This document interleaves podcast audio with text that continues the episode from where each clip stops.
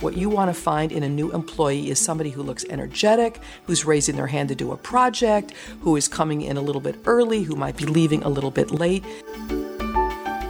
I believe if there are five people at the table and we've done our thinking and we've done our disagreeing and we've kind of come out at the same place, that allows me to have a more informed opinion. Coming up, Ariane interviews Hearst Publishing President Cathie Black, next on Change Nation from the first 30 days.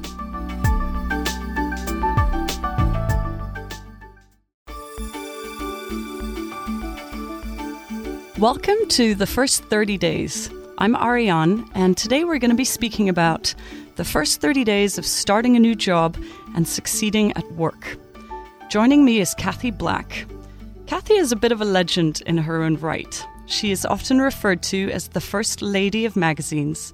She is the president of Hearst Magazines with 19 titles under her leadership, including Cosmopolitan, Good Housekeeping, and O, the Oprah magazine, just to name a few.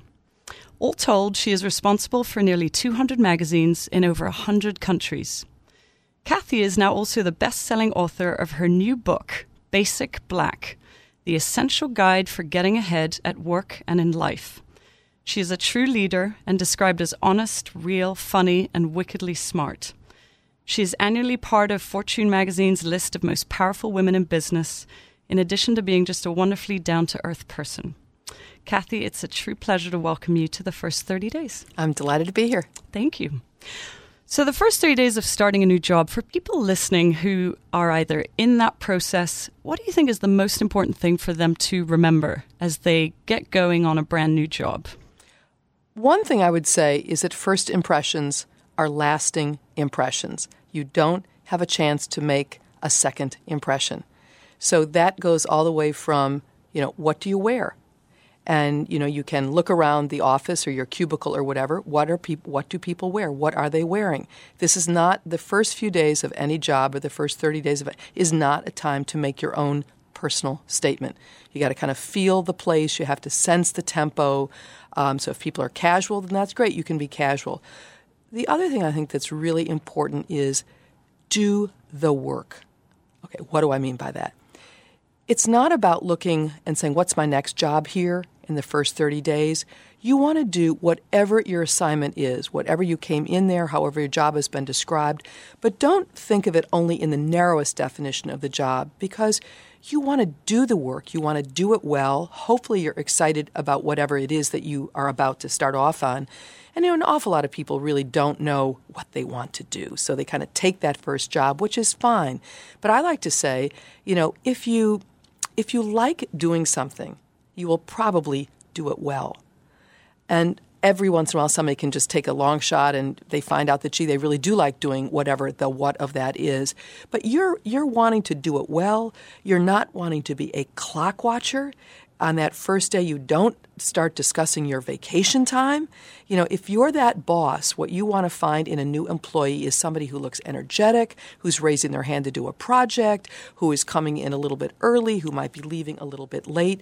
You know, it's all a sorting out process. And so as somebody says, well, why did that person get, you know, a new project? Well, guess what? They didn't walk out the door every day at 501, you know, or whatever that is. So those would be just a couple of things I'd think about.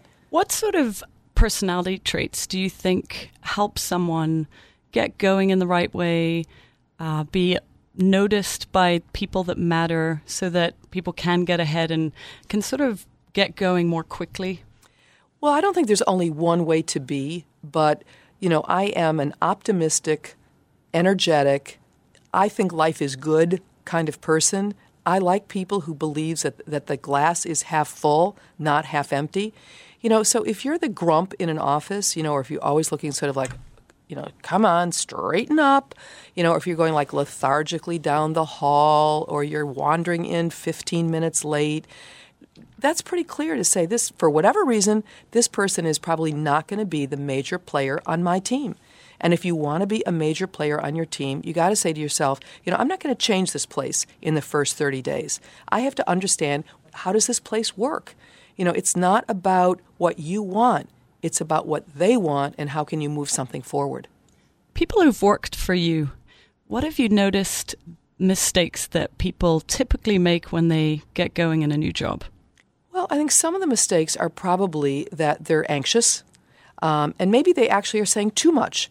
I just read something last night that was about a young woman just starting out work, and she went to some dinner with a lot of executives, and a man at the end of the at the end of the dinner said, "I'm going to give you some very good advice." And I, I'm assuming they were probably 20 to 25, 15 years older than she was. The phrase was something like this: When you're around people much more senior than you, and you're brand new in a job, it's a lot smarter to listen and to try to learn as opposed to spouting off your own opinions when you've only been in a position for five days or whatever exactly it was. I thought that made a lot of sense because I think what she was doing, frankly, was probably showing off and trying to be smart and trying to be articulate and having somebody sort of acknowledge her when in fact they really didn't care about whatever this 22 year old was saying. I completely agree. Do you find that people have certain excuses when they come into work about how getting ahead might be harder than they think. Just myths that I'd like to sort of debunk for the people listening that are, are things that we we might sort of consider are true but are in fact not true.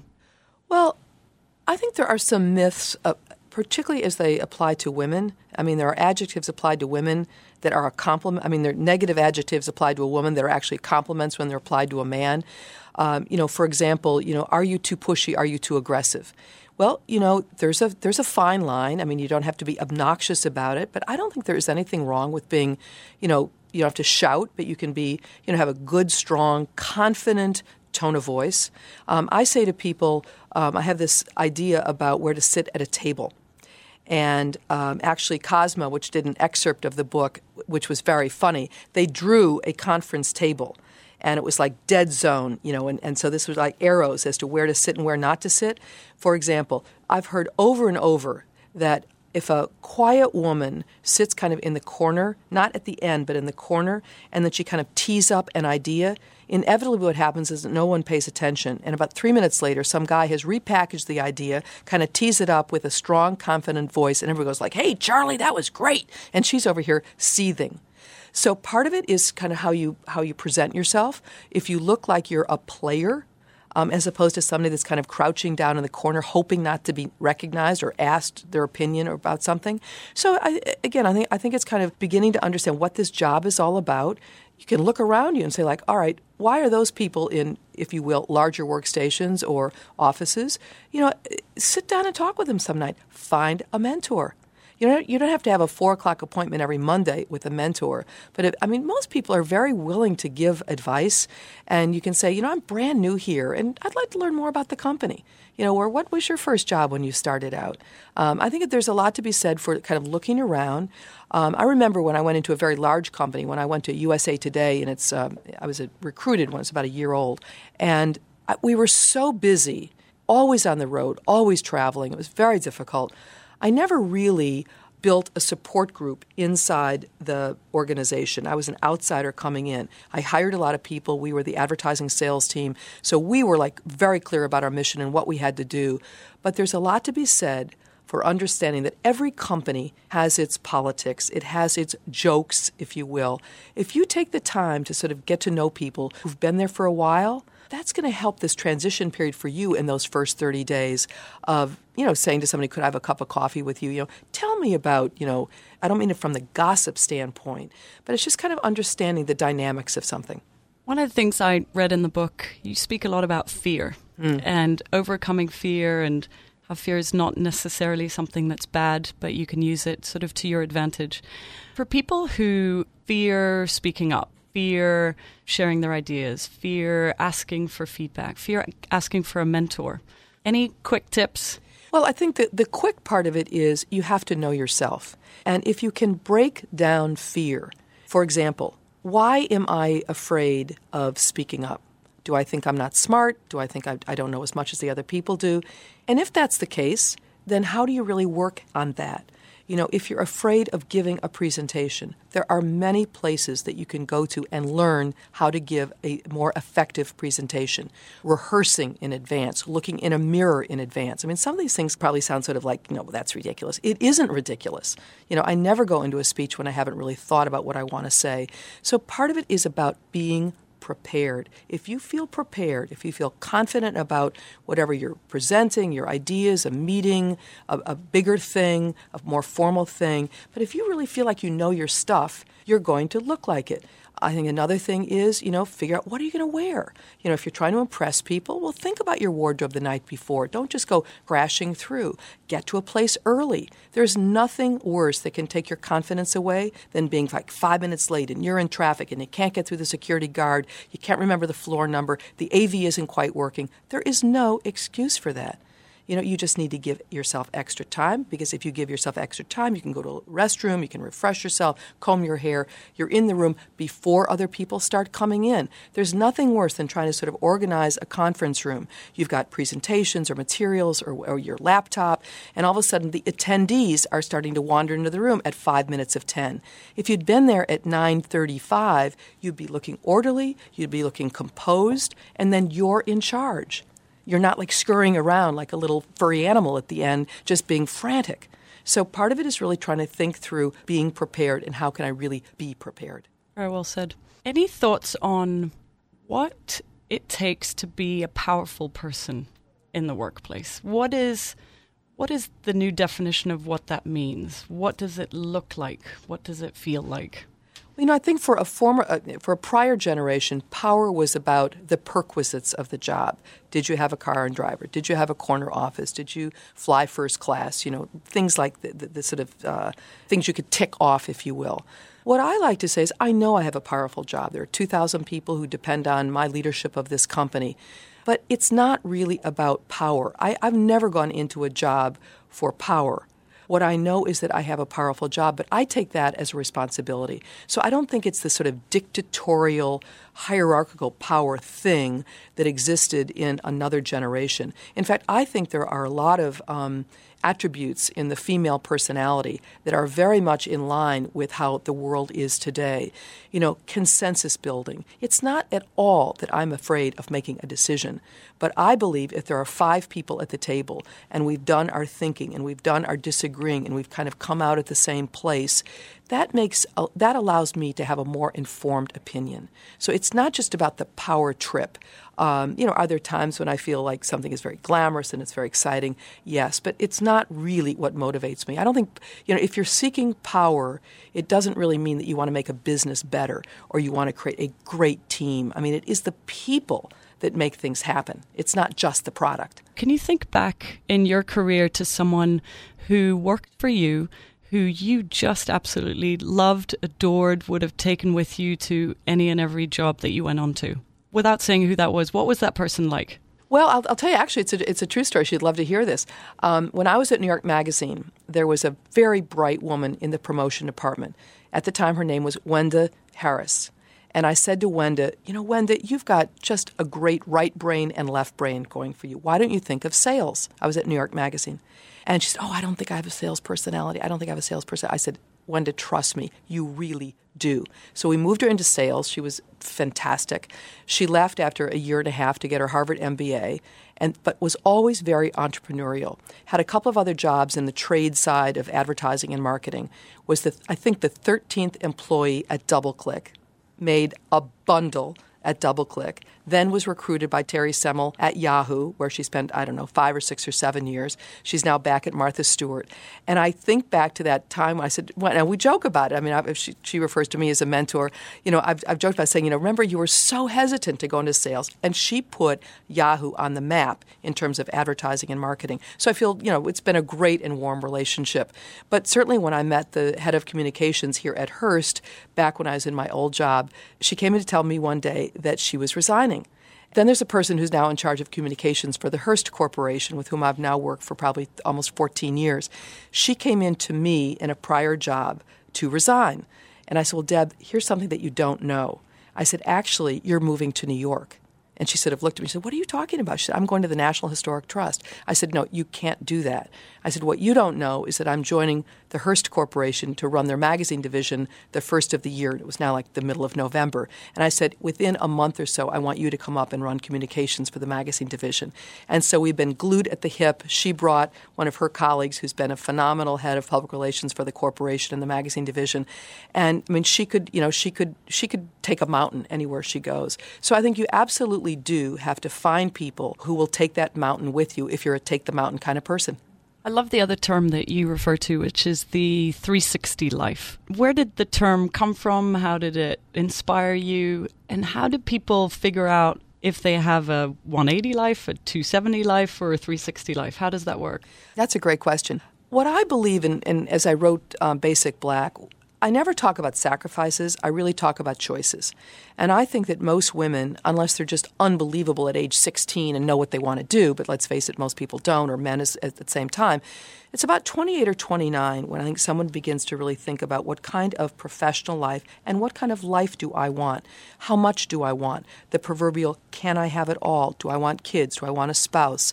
Um, how far do I want to go in my business? Do I want to travel? All those kinds of things, which I thought were very exciting. I mean, I wanted more, more, more. I loved the excitement of all of the diversity of, of the jobs that I had but I was sort of dealing with those kinds of choices as well. So as I have matured and as I thought about this book, what I want to say is, and this is not original, but you can love your job, but your job will not love you back. So at a particular time, I'm, you know, let's say 30, early 30s, whatever, you begin to say, okay, I have I love what I do professionally, but I also want another part of my life. It doesn't necessarily mean that a person has to be in the other part of your life, but it's really about indulging and making time and taking time for those other parts so that as you move along the job ladder uh, or career ladder that you do have people to share it with that you do take time to travel that you see movies and go to restaurants i mean spend time with your family spend time with your kids i mean that's what it's all about so that at the end of the of one's life you're not saying gee i wish i had spent more time at the office most people really don't want to say that but if you think that you know you just can't take that time to do it. You have to make the time to do it.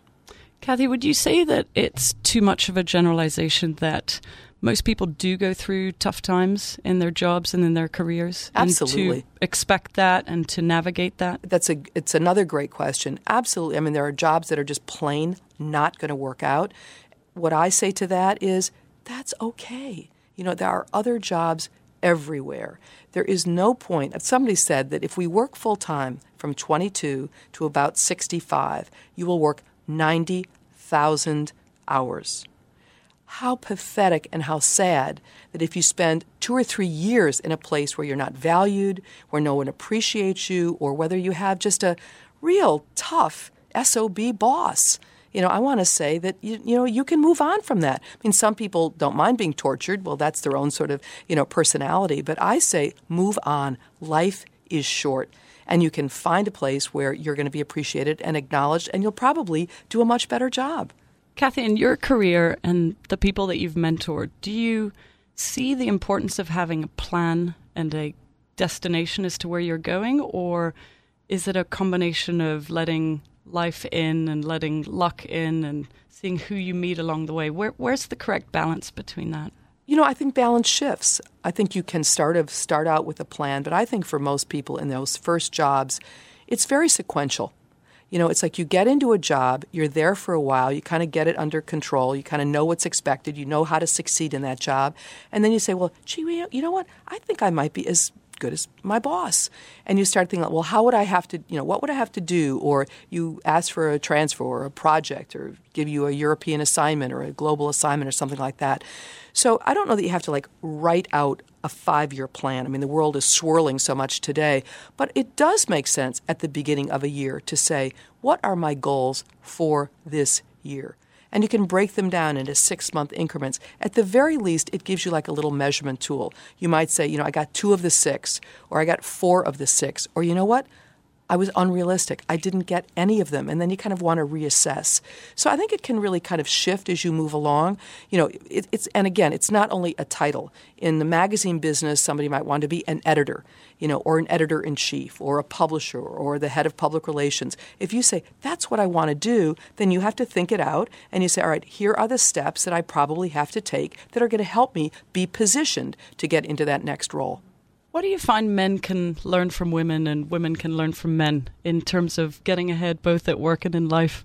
Well, one of the things that I say about men, and I'm, I'm half facetious about it, but women tend to hang on to their mistakes they just it's like they have a hair shirt on. They're like beating themselves for making a mistake. And i jokingly say you know what? A man forgets it moves on and frankly blames it on somebody else within moments. And you know it's really true. I don't literally mean the blame part necessarily but they don't get stuck. You know i think women were trained as young girls. We wanted to be liked. We wanted to be loved. We wanted to be appreciated. And you know it's like give it up. Just move forward. It's about going forward. It is not about dwelling on what didn't work well. Or I love to talk about grudges. You know, some people like just enjoy a grudge and you want to say, what why? You know, you want to expand your life experiences. You want to let the light in and the luck in. Holding on to a grudge about what somebody did or the personal affronts, I say, you know, don't take things personally. You know, often somebody will say, like, well, they didn't invite me out to lunch, or I didn't get invited to that meeting. I'll say, you didn't get invited to that meeting? Go to the meeting. Well, I wasn't invited. So what? Nobody knows that you weren't invited if you really feel like you should be there. And somebody might even not have been thinking as the three people walked down the hall to lunch. And if you care enough about it, say, Can I join you? I mean, what are they going to say? Yes or no? So it's just, it's like putting yourself out a little bit. Cathie, one of the things that I love about your book, Basic Black, is it's full of wonderful anecdotal stories and inspirational advice, but really through the art of some stories that have happened to you. I'm curious if you have any memorable stories of you starting a new job. Anything that really pops well, into what, mind? What what you know just pops in my mind right away, and I, the book Basic Black talks about a lot of mistakes that I made along the way because we do learn from other people's mistakes. One of them was very little. Um, I had decided that I wanted to um, uh, start interviewing for a new job. And so I decided that I was going to uh, improve my resume. So I literally redid my resume and I left it on the uh, copying machine. Of course, I didn't know that. So the next morning, this male voice is on the other end of the phone. He reads me my resume, and I could feel my face just turning beet red. And he was very nice. He started chuckling. He was the CFO of the company. I didn't even know what CFO meant at that time, the chief financial officer. But he said, You know, Miss Black, the next time you're redoing your resume, I'd suggest you don't leave the original on the copying machine. And you go like, Oh, you jerk. You know, but in the first 30 days, you kind of want to be like keep your keep your head above the water, but you don't want to be on everybody's radar screen because you don't want to make some stupid blunder right away. You can recover from blunders, just don't make two, you know, right away. So I don't think I've made a a huge blunder the first 30 days of a job, but you want to figure out, all right, how are the things that can protect me from making that blunder? So a lot of it is like keeping your eyes open and your, your kind of fingers on the pulse of where a place is going and remembering just try to do the best job that you can. And I guess if you do make a blunder, there's always a way of recovering as well. Yeah, you can recover and you can apologize, but it's not like don't five times apologize as though it's the end of the world. Everybody has made a mistake. And it's just, you know, you say, gee, I'm really sorry that I did that, and it won't happen again. And you make sure it doesn't happen again. Cathie, the way that we end our uh, interviews here at the first 30 days is we ask all our experts three signature questions. And they're the same questions we ask of everyone pretty much across any life change. So here they are. What is the belief that you personally go to during times of change? The belief that I go to in times of change is to be centered. And if it's a time of really terrible change or, or a real problem, um, I want to center myself so that the people who are watching me for signals are seeing somebody who knows where she is going. Because people will come with you and they will follow you if they feel as though that really is the right decision. But in a time of change, I mean, I'm in the media business today. I mean, nothing could be changing more radically every day.